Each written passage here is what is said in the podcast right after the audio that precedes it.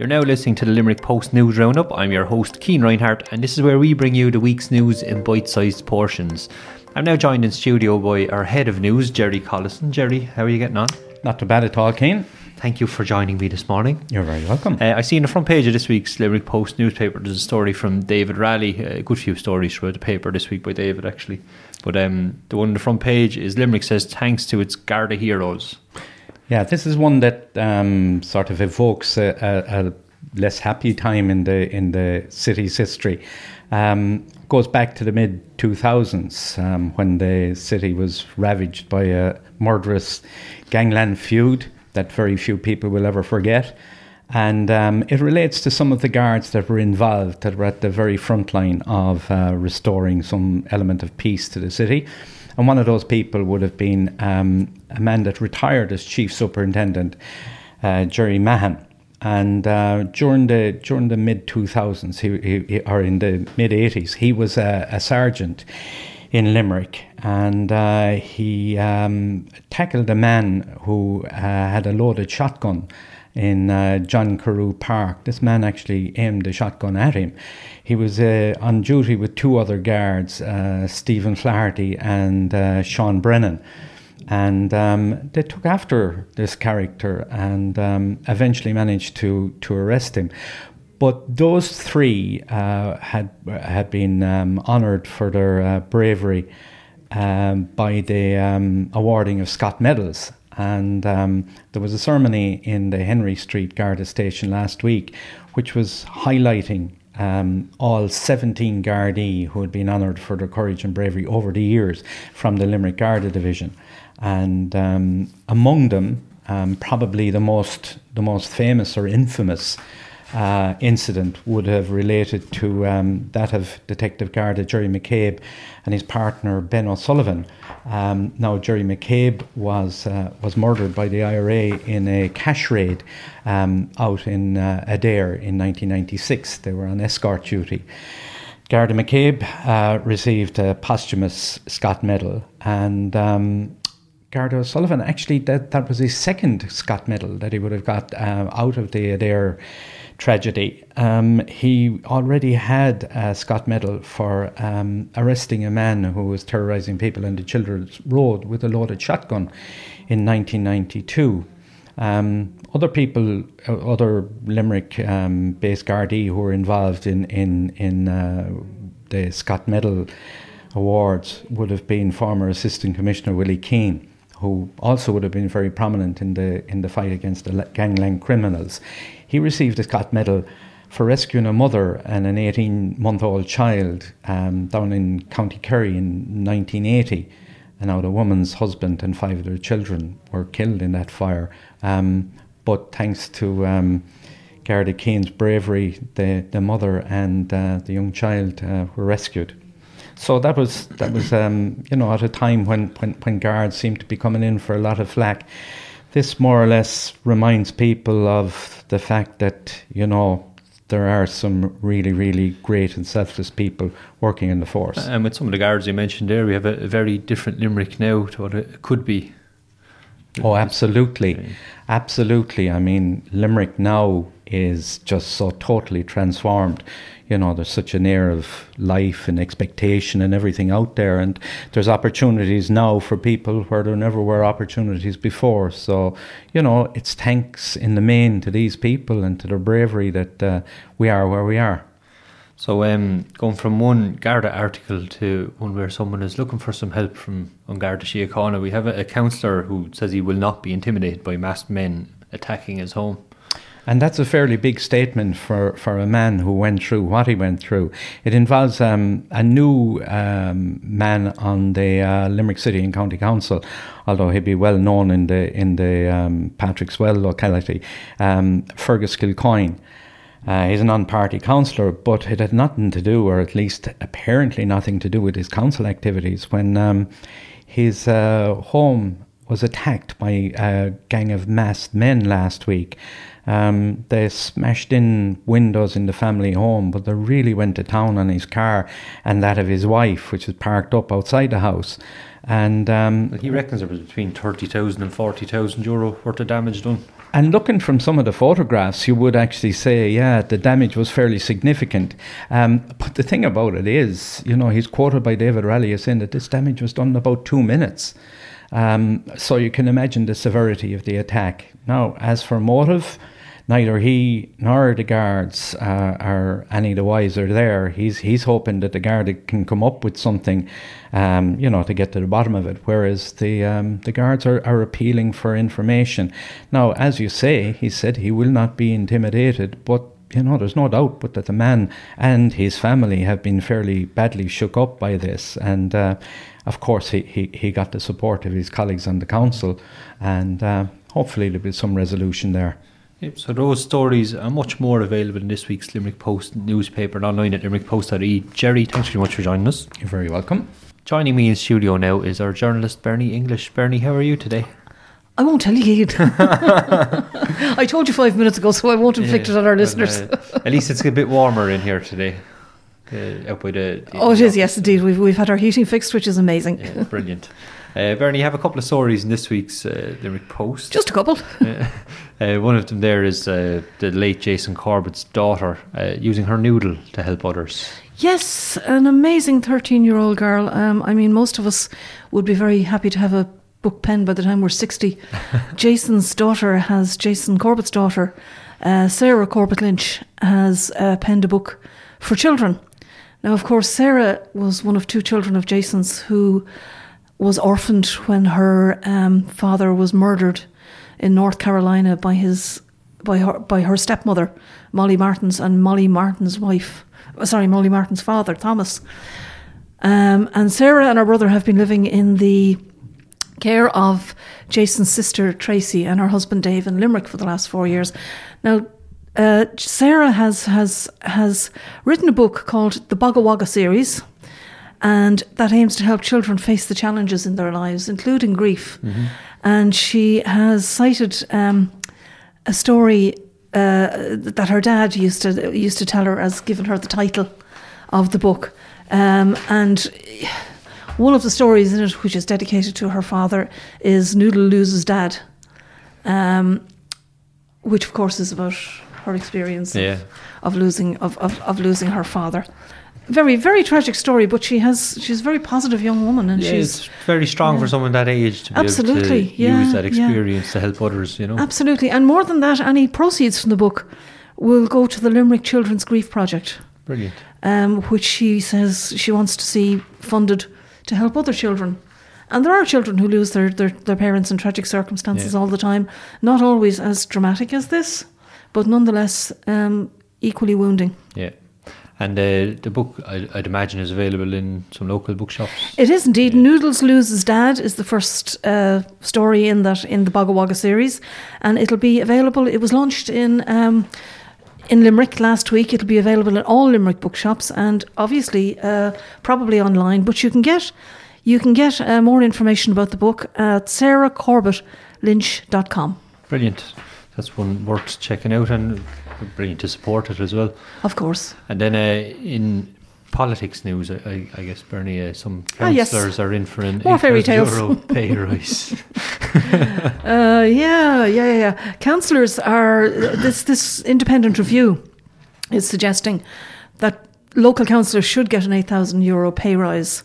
Now, we have to understand this is on top of a salary of around 17,000, with unvouched expenses of up to 2,607 and vouched expenses of 5,000.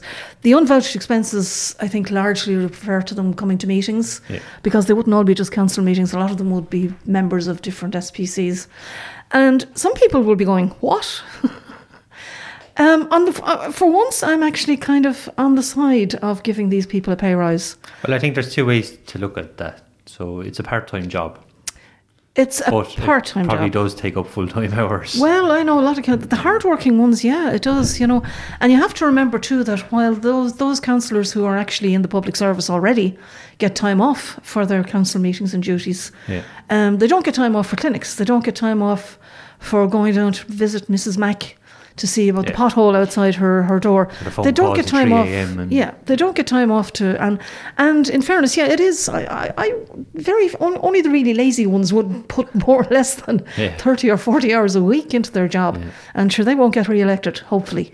So just for once, and I wouldn't be known for sort of increases in pay for politicians, but I think the councillors are actually people who deserve it, because they do as much work as a TD almost. But before expenses, it works out around €320 per week, I think, which when you think about it isn't a lot.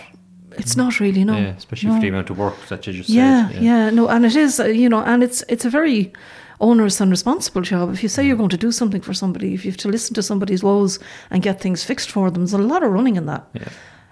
There's also, like, as I said, attending meetings, making sure that the various interests of their areas are covered, all that sort of thing. Yeah, I don't think it would be a bad idea to give them a few bob. And the thing about this is it will get more people involved in politics. Yeah. For instance, we had such a huge influx at the last, not this election, but the one before, with a huge influx of young people coming in. But they were finding they couldn't afford it. Yeah. So this might actually be, a little bit of an incentive.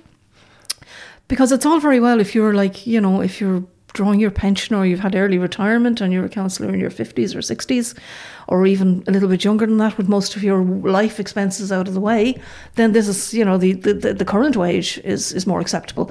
But if you're a young person with a mortgage and maybe children, how much you're actually taking home to put on the table is important.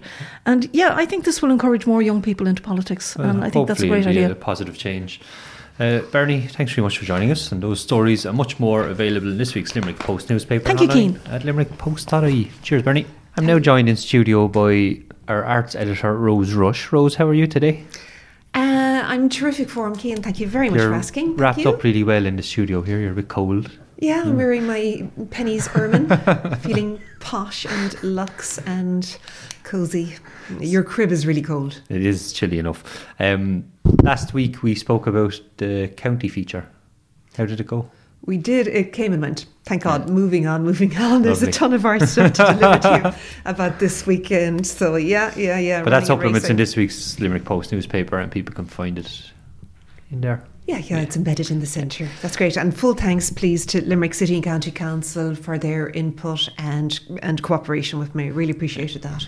So the arts this week, there is a lot on, you just said, and a lot on over the weekend.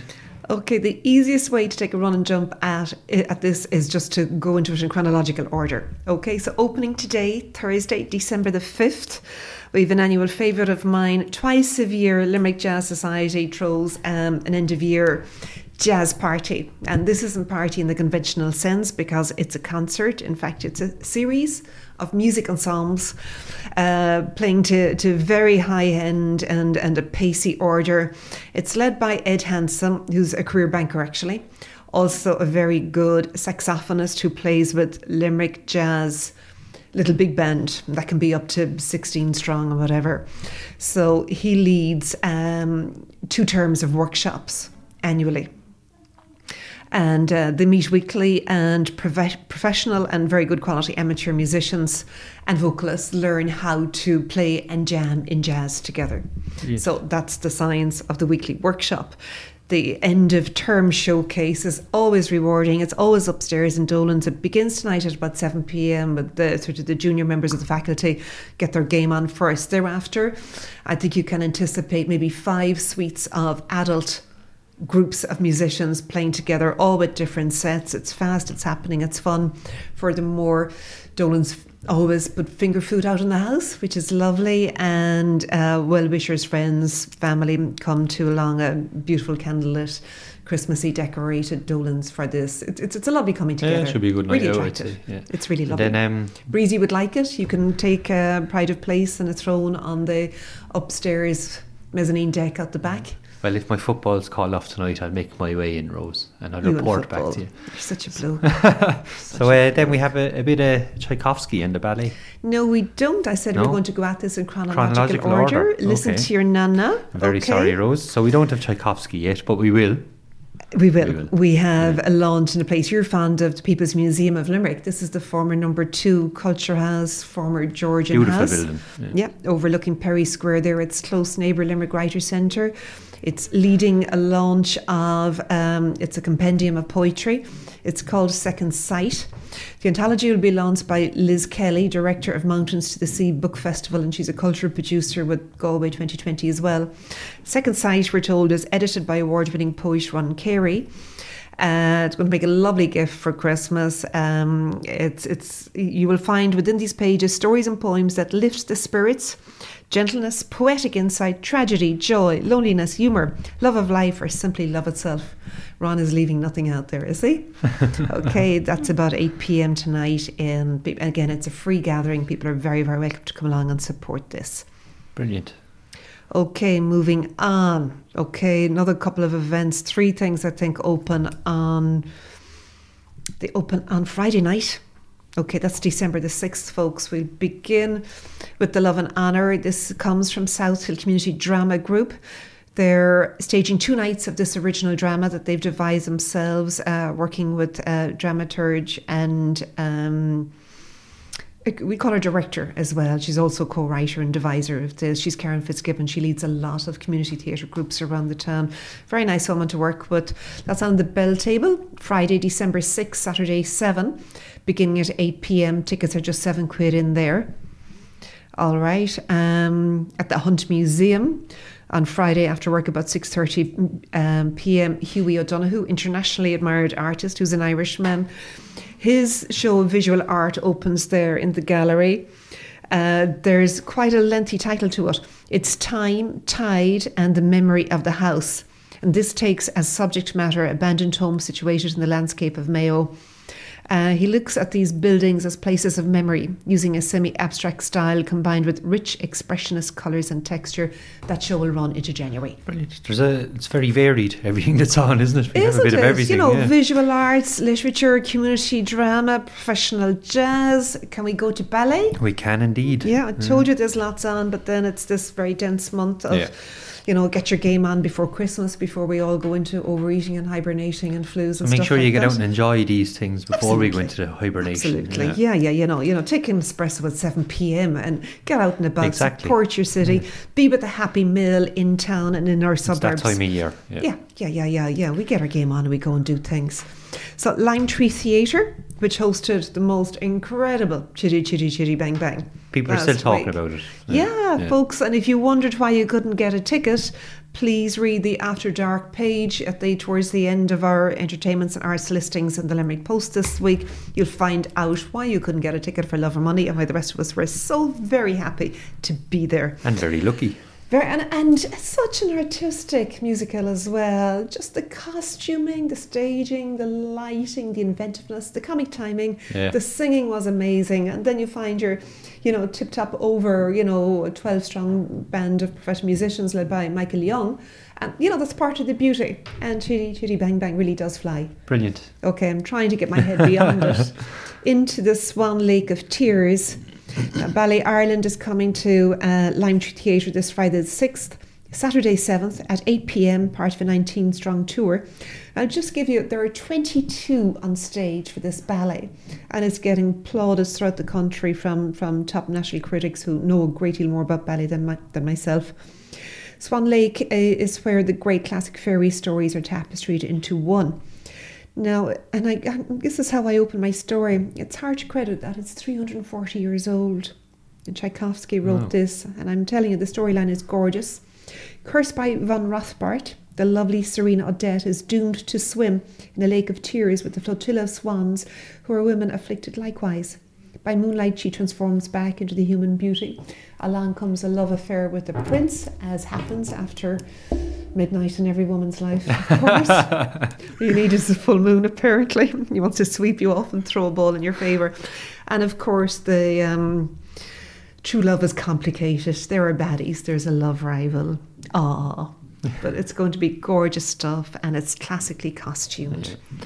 So if you're into music or into dance, the ballet is something that would interest everyone. For men and women, I think men love to look at ballet as well. Swan Lake was the first one I've ever seen, I think.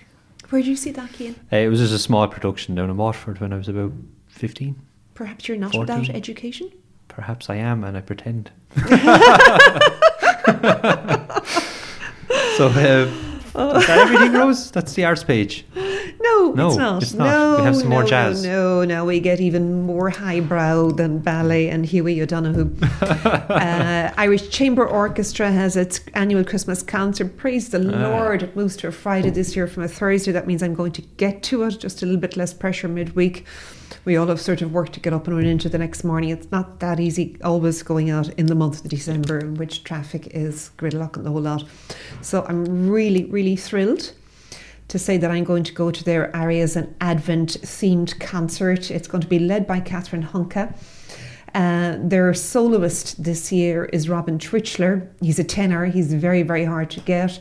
And I have a lovely interview with Charlotte Eglinton, who's working for a long time at the Irish Chamber Orchestra. She's a huge fan of their content and their progress points as well.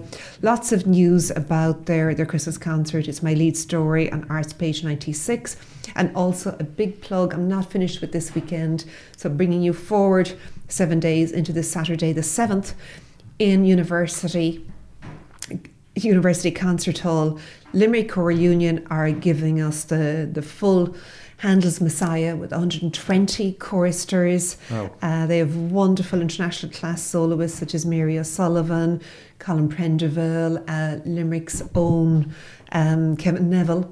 It's going to be directed by Malcolm Green, and there's a 27-strong Limerick Choral Union Orchestra to support the chorister. So altogether, this will be an epic mass of majesty, full oratorio, choral works. It's going to be really lovely. Brilliant. Yeah.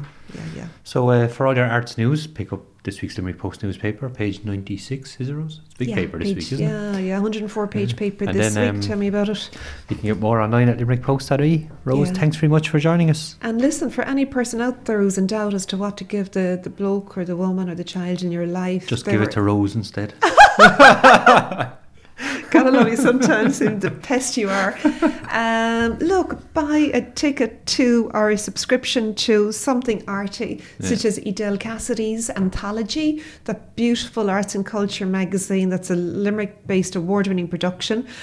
She does 5 of those in the year. Googleanthology.com, Edel Cassidy publisher. You'll find it online. You can get a subscription there. Dr. Rose. Give them the gift of, befriend the Lime Tree as a patron, befriend UCH, befriend Irish Chamber Orchestra, buy 2 tickets to the Love and Honour, turn up and support Limerick Jazz, buy the book, the gift of Second Sight, as I suggest in my banner here. There's all sorts of ways you can give novel, rewarding experiences through the arts. Brilliant. Rose, thanks very much, and have a good weekend.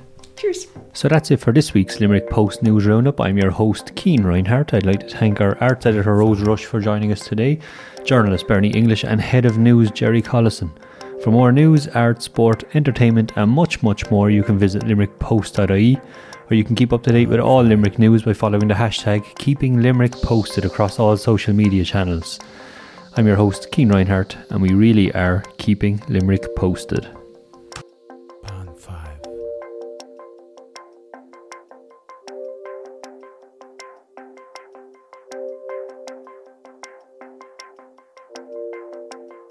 Five.